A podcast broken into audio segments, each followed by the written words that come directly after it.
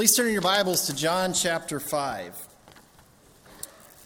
It's a privilege to speak to you tonight and to open up God's Word and continue part 8 in the Gospel of John. We're, we're slowly making our way there. Um, I wasn't able to be in, in here this morning um, while Pastor Brent was going through Mark, but boy, the theme of the authority of Jesus is going to tie in so well to what we're looking at tonight in John chapter 5. Before, I, before we start, I want to remind you of John's purpose in writing his gospel. He gives us the purpose in chapter 20, verses 30 and 31, where he says that Jesus performed many other signs in the presence of his disciples that are not written in this book.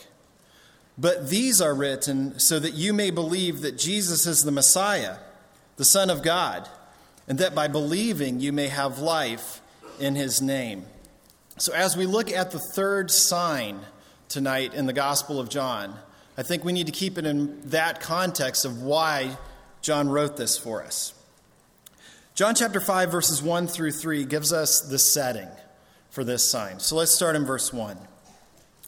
After this, a Jewish festival took place, and Jesus went up to Jerusalem.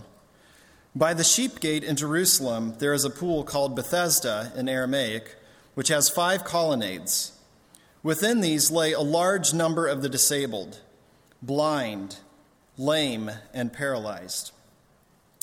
So, as we begin in John chapter 5, we realize that Jesus has once again gone up to Jerusalem, or gone to Jerusalem for a Jewish festival.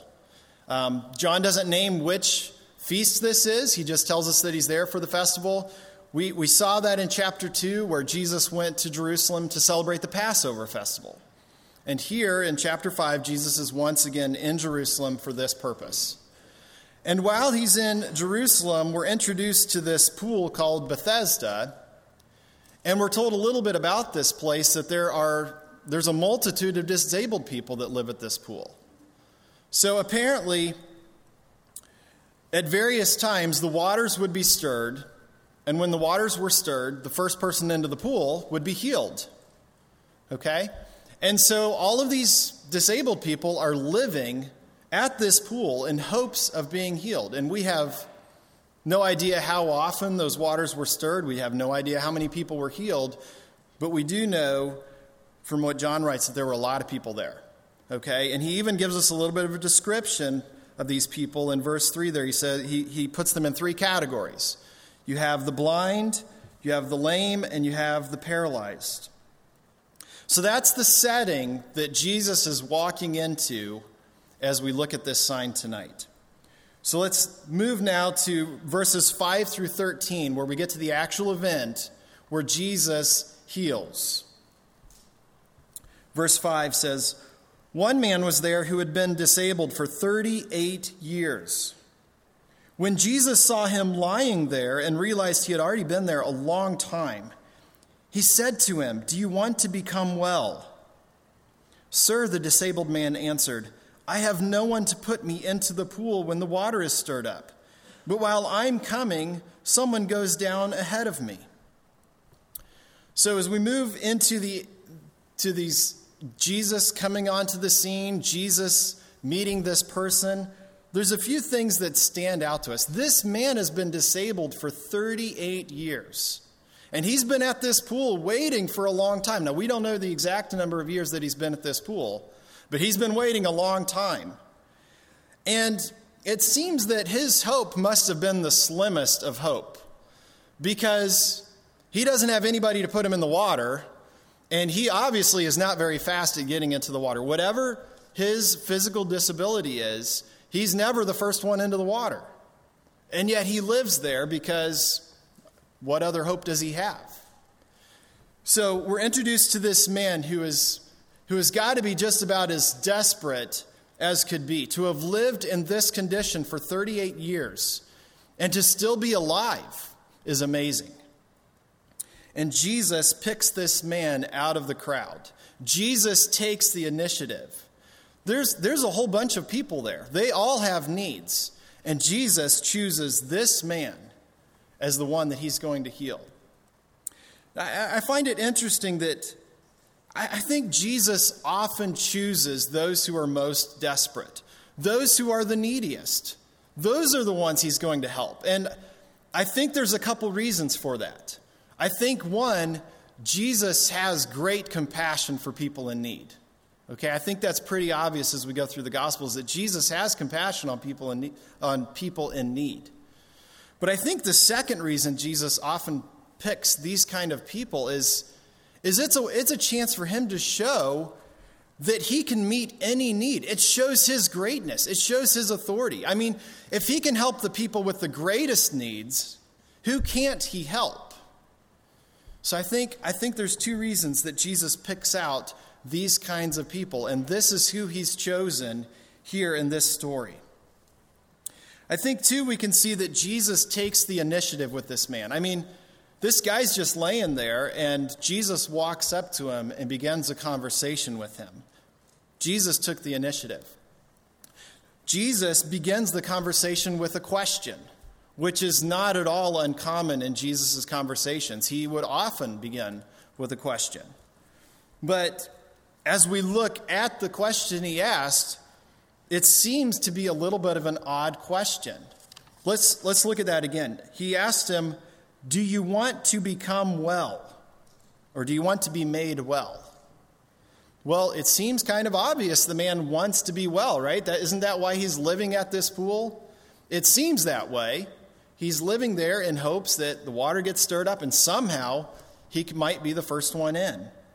So it seems that that would be such an obvious question. Now, I want to make a little caveat here because I'm going to try to I'm going to try to answer why did Jesus ask this question and you may or may not agree with me, but let me just make this caveat that whether I'm right or wrong, okay, Jesus can ask whatever questions he wants, and it's always the right question, okay? I don't have to understand his questions or his statements or his actions. It's Jesus, and whatever he does is right. Okay, so I'm not questioning that at all. I want to make sure that is crystal clear. But why ask this question? And one of the commentators I read, um, I think he, he, he get, he's onto something that might be helpful for us. So I'm going to read a quotation by Klink, and I'm going to try to explain it a little bit, and hopefully it makes sense. He says that the key might not be in the word well, but in a word that has become foundational to the gospel become. This word, from the prologue onward, has been a central term that expresses the creative work of God in the world. Okay, so it's this term, become. It's also translated be made. It's also translated came. It's a very general term, it's a broad term, but it seems like John uses it in pretty specific ways in his gospel, especially in the prologue. So let's turn back to John chapter 1. I'm going to try to demonstrate this briefly. By the way, this term for came, became, made, created, it can be translated a lot of different ways. It's a word that's used 10 times in the prologue. I'm going to try to demonstrate, or I'm going to try to show you three of them in hopes of showing maybe what Jesus is trying to do here. Okay, so the first one is in chapter 1, verse 3. Okay, and it's in the word where it says that all things were created through him or all things were made through him. That's the word, and it's used three times in this verse to show Jesus' creative power. Jesus created everything, and nothing was made that he didn't create, that he didn't make. Okay? So John uses this word to show the creative power of God, and Jesus has that power. John 1, verse 3. I hope, I hope you're with me so far. Verse 14, same word used a little bit differently. The Word became flesh and dwelt among us. Okay? So Jesus has the power to make all things. Jesus also became flesh. He became human. And then if you look at verse 12, it says that all who receive Jesus, they have the right to become, that's the word become, children of God. So if I could put it this way, the one who created everything there is became flesh so that we might become children of God when we believe in his name. Okay? So let's go back to John chapter 5 and verse 6, and hopefully that explains it a little bit. I think what Jesus is trying to do with this question Do you want to be made well? Because Jesus is about to display his awesome creative power, okay? He's going to show it. All right. The man's response in verse 7. The man responds politely. He calls him sir. He doesn't directly answer the question, which that happens a lot of times when Jesus asks questions. People don't actually answer the question, okay? But he, he responds politely, and he also acknowledges his desperation or his need of someone to put him in the water. So he wants to be made well, even though he doesn't answer that question. He wants to be made well, but as near as he can tell, his problem is that he doesn't have someone to put him in the water. So if he just had someone to put him in the water, everything would be okay, as far as he's concerned. Okay? But he has no idea who Jesus is. He has no idea who this is talking to him. Okay?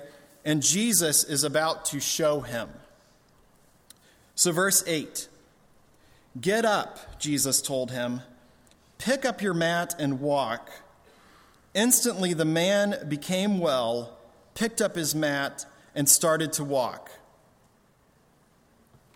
It was instantaneous, okay? The man just immediately got up, picked up his mat, and started walking.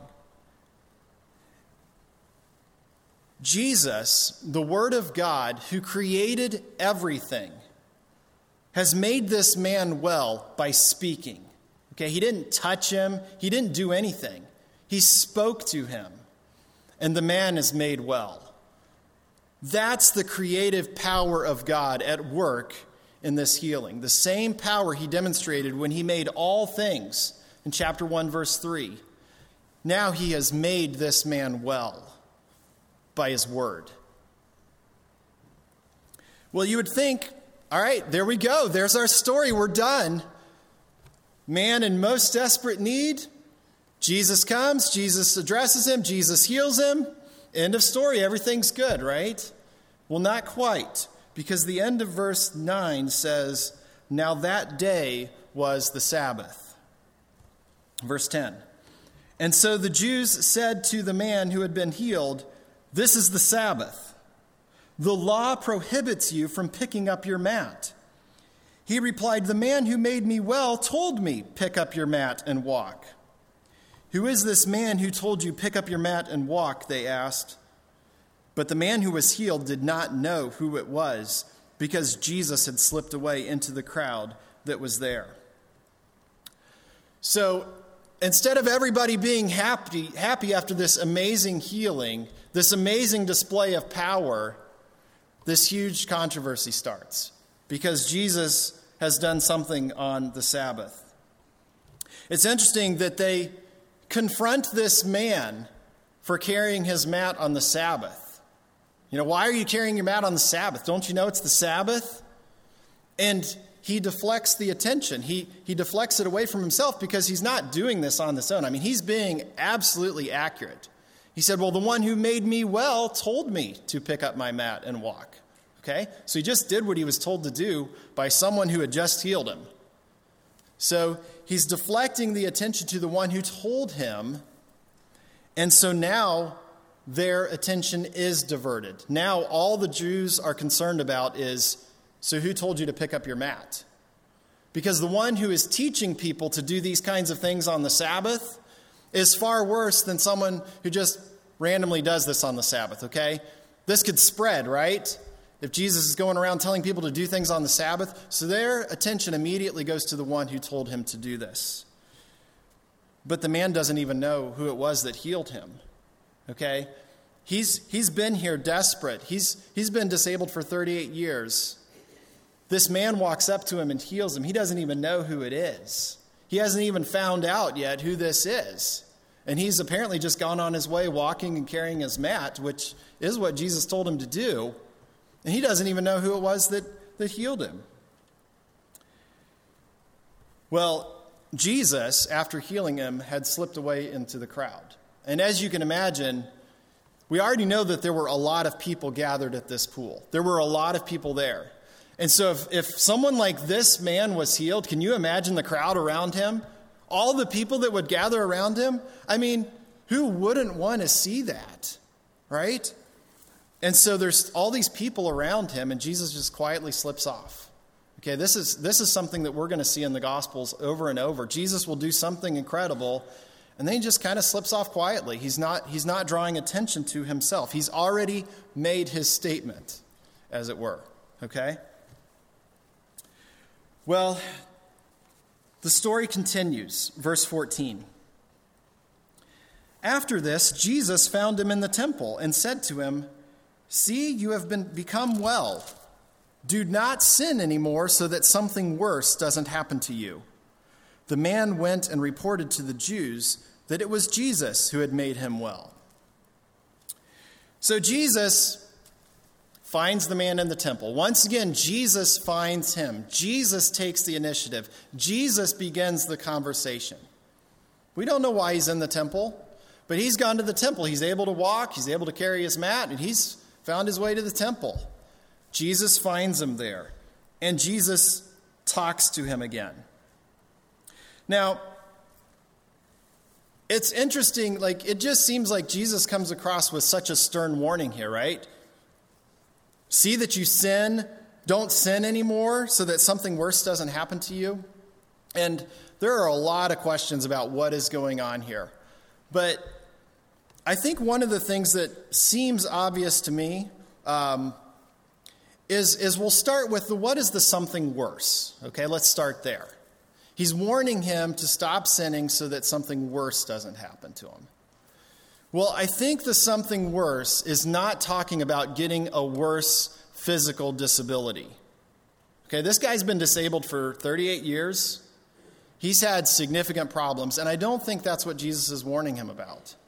I think, in all likelihood, Jesus is warning him about something worse in the, forms of, in the form of eternal punishment or judgment. And so the warning is do not sin anymore.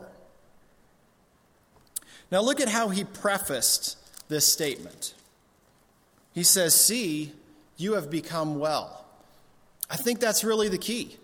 If you put this in the context of the man who just healed him, the man who just made him well, Jesus has already demonstrated what he's capable of. Okay? So if this guy doesn't understand well, what do you mean don't sin anymore so that something worse doesn't happen to me? At least he should just ask Jesus, right? Okay? Because Jesus has already he's already demonstrated his power and authority in the way that he healed this man. In fact, if he would have shown any interest, I'm sure that Jesus would have told him what we find in verse 24, where Jesus says, Truly, truly, I tell you, anyone who hears my word and believes him who sent me has eternal life and will not come under judgment, but has passed from death to life. Okay, if you don't want something worse to happen to you, then you need to hear my words. You need to believe him who sent me, and you'll have eternal life. You won't come under judgment, you'll pass from death to life. So Jesus has the words of life, Jesus has the answer. But this man seems totally oblivious to who Jesus is, no interest at all in, in, in preventing this disaster from happening to him. It just seems that he goes merrily on his way and doesn't, doesn't even consider what Jesus is saying. In fact, when he leaves Jesus, where does he go?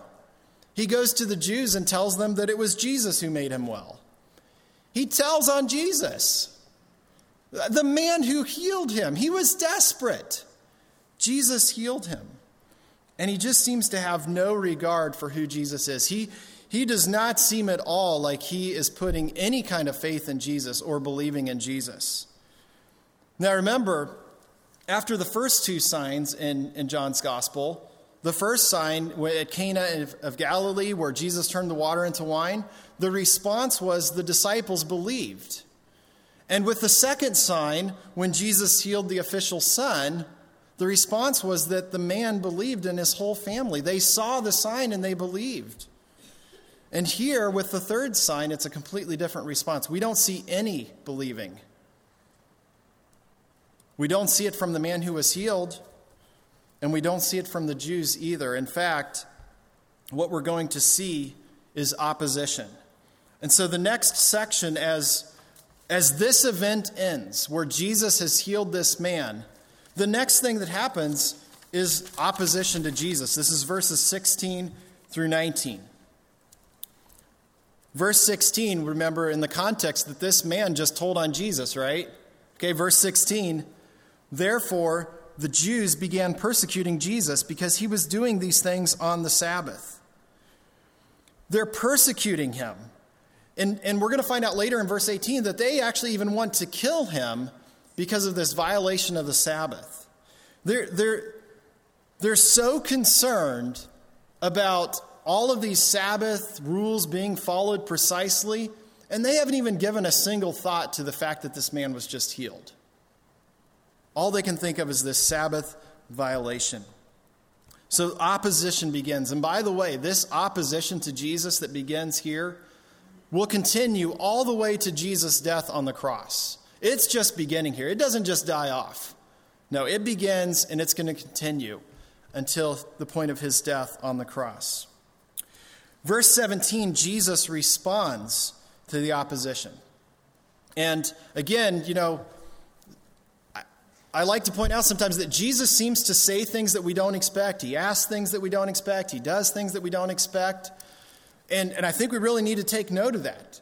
Because what would you typically do if somebody accused you of something when you didn't do anything wrong? You would defend yourself, right?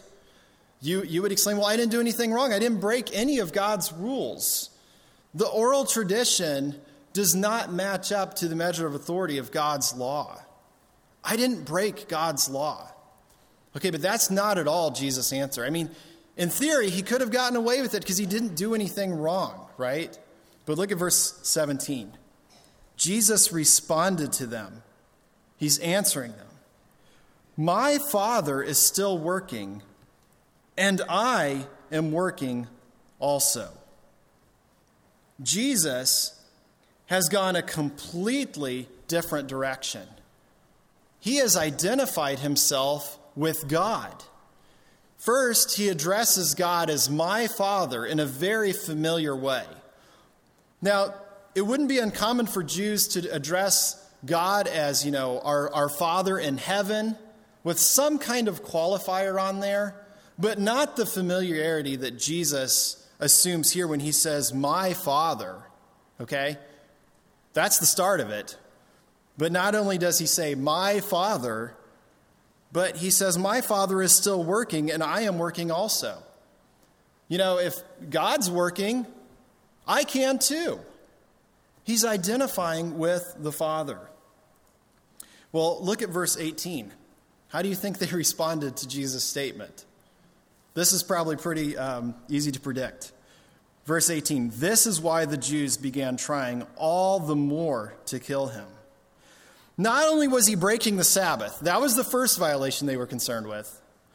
But he was even calling God his own father, making himself equal to God. And this is even far worse. Okay? As far as they are concerned, this is blasphemy. He's made himself equal with God. He must die. That's the way they take this. The concerns over the Sabbath are probably a little bit set aside now. Jesus has made himself equal to God.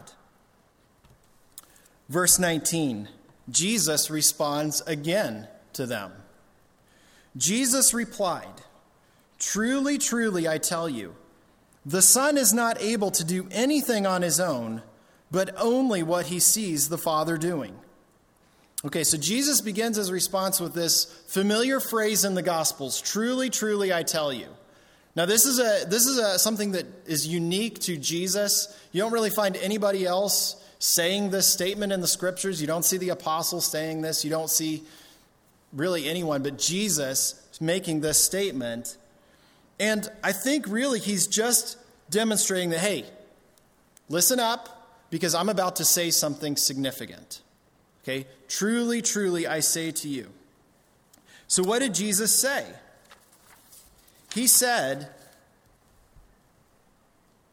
The Son is not able to do anything on his own, but only what he sees the Father doing.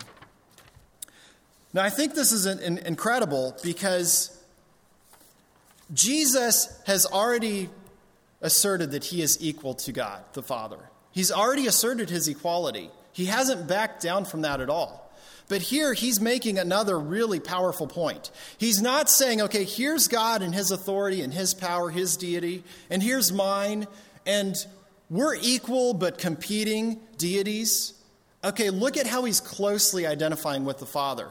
He is dependent on the Father, he is submissive to the Father, he is subordinate to the Father, he is working with the Father.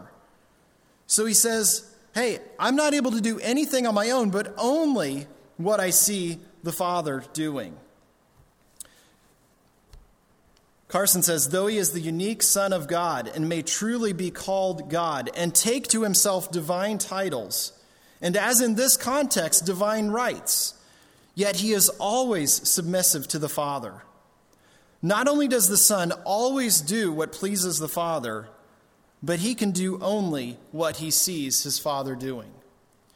So Jesus has clarified this equality to the Father to ensure that they understand hey, but I'm only doing what the Father is showing me. I'm only doing what the Father does. Now, the next um, several verses, well, actually, really, all the way through the end of the chapter, Jesus is going to he's going to continue to defend his statement that he made originally.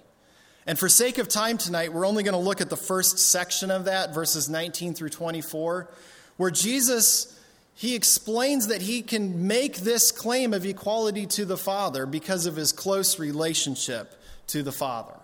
Okay, and he's going to demonstrate that with four explanation clauses, for lack of a better term, four explanation clauses that all begin with the word for, F O R. Okay? So let's look at the first one. It's at the end of verse 19. For whatever the Father does, the Son likewise does these things. So Jesus is going to explain that the reason he can make this claim is his close connection to the Father and that he's doing what the Father does. Okay? He is not imitating the Father, he is not doing similar things to the Father. What he sees the Father doing, he's doing those very things. So, as far as Jesus is concerned, he believes that the Father, he sees the Father doing things like healing people on the Sabbath. And so he heals on the Sabbath. He does what he sees the Father doing. Okay? Now, as he's making this explanation of this close relationship he has to the Father, he's not at all backing down from the fact that he is equal to the Father, because if he's doing the things that the Father is doing, he's showing his equality. Okay, so he's not apologizing for his statement that he made earlier. He's defending it, but he's backing it up. And so his first statement is the clause that says that he's doing the things that the Father does. The second explanation clause is in verse 20. It also starts with the word for. For the Father loves the Son and shows him everything he is doing, and he will show him greater works than these so that you will be amazed. So here's that close relationship between the Father and the Son. The Father loves the Son to the point that he shows him everything he's doing. Now, who else could make that claim? Who knows everything that the Father is doing. I mean, this is an amazing claim. But if, if we could turn back to chapter 3, I want to show you another statement that John makes showing the Father's love for the Son. Okay? Because the Father's love for the Son is incredible. We, we often think, so, think of redemption in terms of the love that the Father has for the world. We, right? We get that from John 3.16. But John actually makes a case in his gospel that that part of God's plan and redemption is a demonstration of his love for the Son. So let's turn back to John chapter 3, verse 35. The Father loves the Son and has given all things into his hands. Okay, again, a very, very close connection between the Father and the Son. He loves the Son, he's given all things into his hands, including, I think, verse 36 is one of those things. The one who believes in the Son has eternal life, but the one who rejects the Son will not see life. Instead, the wrath of God remains on him. Okay? The Father has given the issues of life and death into the Son's hands. Because he loves the Son, he's given these things into the Son's hands. So that those who believe on the Son will have life, and those who reject the Son will face God's wrath. Okay? So God the Father loves the Son. We've already seen that in the Gospel of John. So let's go back to chapter 5 and verse 20. This is the kind of love that the Father has for the Son, a love that is unlike any other. Okay? Jesus is defending this close relationship he has to the Father. He can claim he's equal to the Father because this is how much the Father loves him. He has shown him everything he's doing. The third explanation clause that begins again with the word for is in verse 21. For just as the Father raises the dead and gives them life, so the Son also gives life to whom he wants. Two things here that I just think are incredibly significant is the Father has given the Son the ability to give life. I mean, that is huge. We're, you're going to find all throughout your Old Testament the idea that God is the giver of life. Okay, in fact, let's just look at just a couple of those. If you can turn back to Deuteronomy chapter 32. I'm going to read verse 39. It says, See now that I alone am He. There is no God but me. I bring death and I give life. I wound and I heal. No one can rescue anyone from my power. God is the one who gives life, God is the one who brings death. Turn over just a few pages to 1 Samuel chapter 2, verse 6. The Lord brings death and gives life. He sends some down to Sheol and he raises others up. Another example would be 2 Kings 5 7, if you want to write that down to look up later. We won't go there because of time's sake. But it is widely accepted by the Jews that God is the giver of life. And yet now we see here that the Son has the ability to give life. So close is their relationship. They are equal. The Son has the ability to give life. And look at that last little part. He has the ability to give life to whom he wants. Even as Jesus is completely submitted to the Father's will, he always does the Father's will. He also has some measure of autonomy and authority to give life to whom he wants. And I think we see that type of that type of authority, that type of choosing displayed when he walks into this crowd at the pool and he chooses one that he's going to heal. Because that's the type of thing that he sees the Father doing. Okay? So, not only is the Son able to give life, but he's able to give life to whom he desires. Such is the close relationship between the Father and the Son. And the fourth explanation clause is in verse 21, again beginning with the word for. For just as the Father raises, I'm sorry, verse 22. They all start with for, so it's confusing. Verse 22. For the Father, in fact, judges no one, but has given all judgment to the Son. Okay, once again, this is very similar to the one where the Son has the ability to give life. The Jews had long accepted that God is the judge of all the earth. Genesis 18:25. And yet, even though God is the judge of all the earth, he has given judgment to the Son.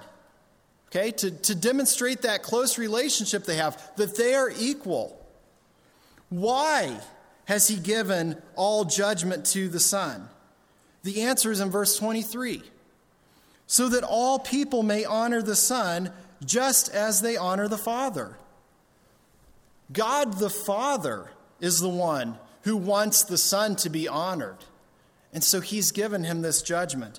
What, what is the ramification with Jesus as the judge? Okay? If Jesus has now been made the judge of everyone, what does that mean for us?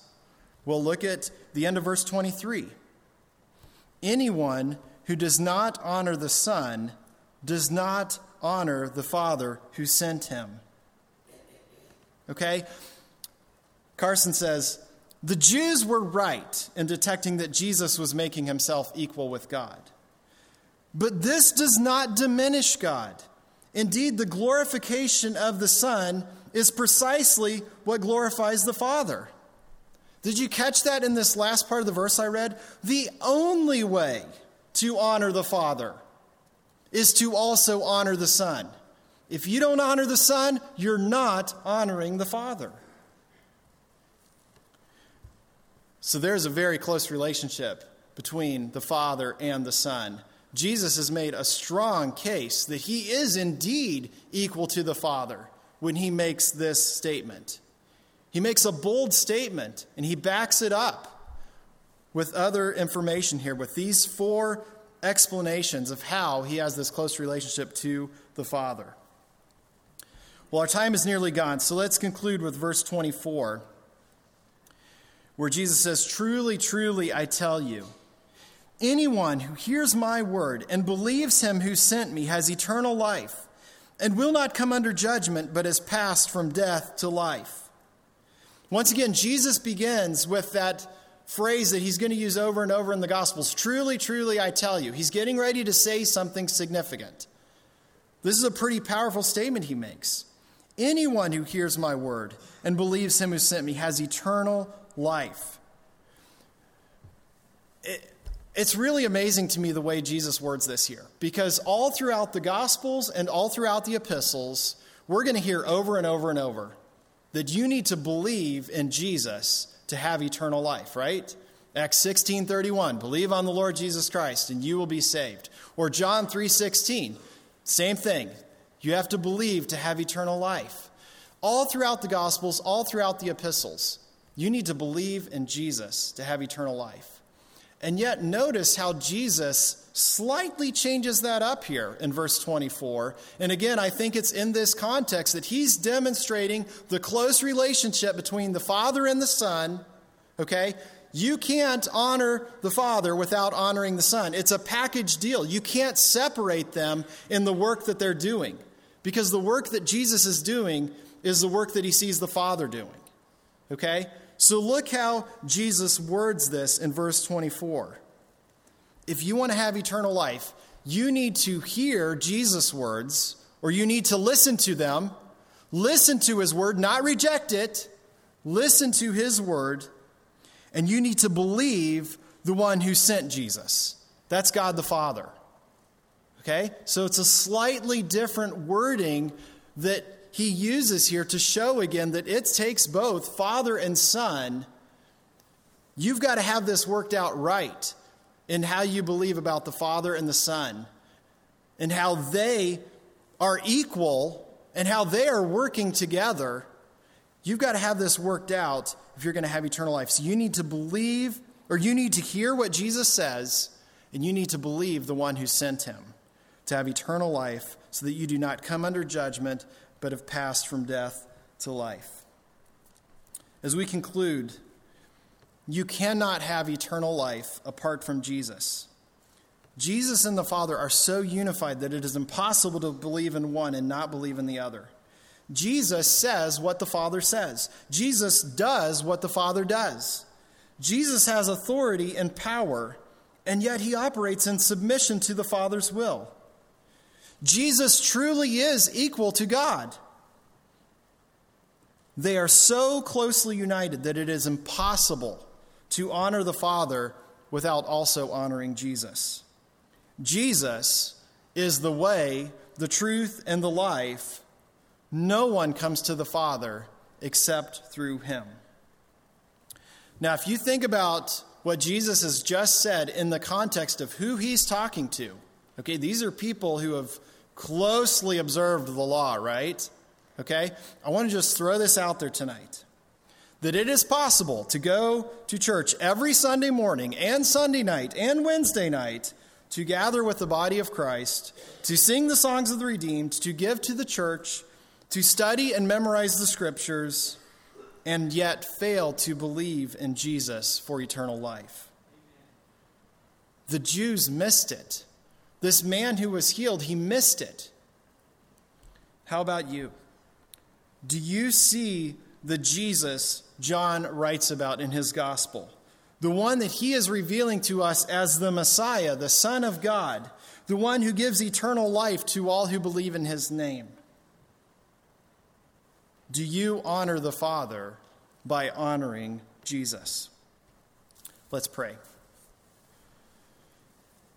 Father, we are so thankful for your word, so thankful for the life that we can have in Jesus Christ. There's no other way to the Father except through him. No one has seen God at any time, and yet Jesus tells that if we've seen him, then we've seen the Father. You are the bridge. Jesus is the bridge to connect us to the Father. Jesus offers the words of life.